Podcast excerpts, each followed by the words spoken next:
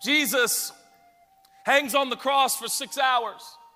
It wasn't long before that, approximately maybe two and a half days at the communion table, where Jesus again told them what he was about to do.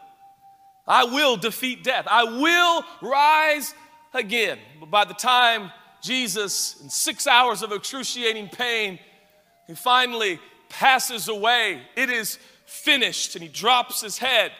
And they take him down from the cross and they put him in a rich man's tomb by the name of Joseph. And there he's laying for about three days, and the disciples have what?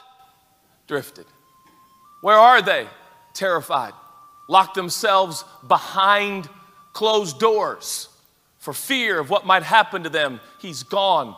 It's over. He's dead. And they have completely forgotten what Jesus said, haven't they? Completely forgotten.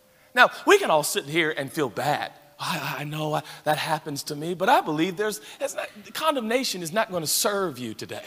By sitting here going, man, it is my first Easter in about four years. Condemnation, feeling bad, feeling guilt never helped anybody. We're all in this together. If these are the original 12, or I should say 11, one of the guys, he really drifted. The 11!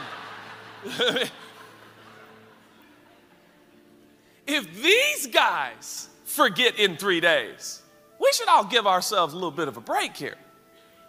It's called the human condition.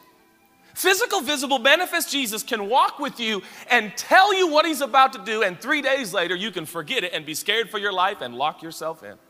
What's that? That is the propensity of the human heart and the human soul to drift. Do you know why we drift? Because our five senses scream at us what is real this is what's real. Those, those 11 disciples sat in that room, and what did their five senses tell them? It, it smells like death. It looks like death. It sounds like we're going to die. It sounds like it's over. Look around, look at the elements, take it all in, soak it in. This can't be real. God can't be real. Maybe Jesus isn't who we thought he was. Just give us three days to listen to our five senses preach us some good sermons on reality and facts and truth and we will say, oh, okay, I did this, maybe I can't, maybe I, I can't do this.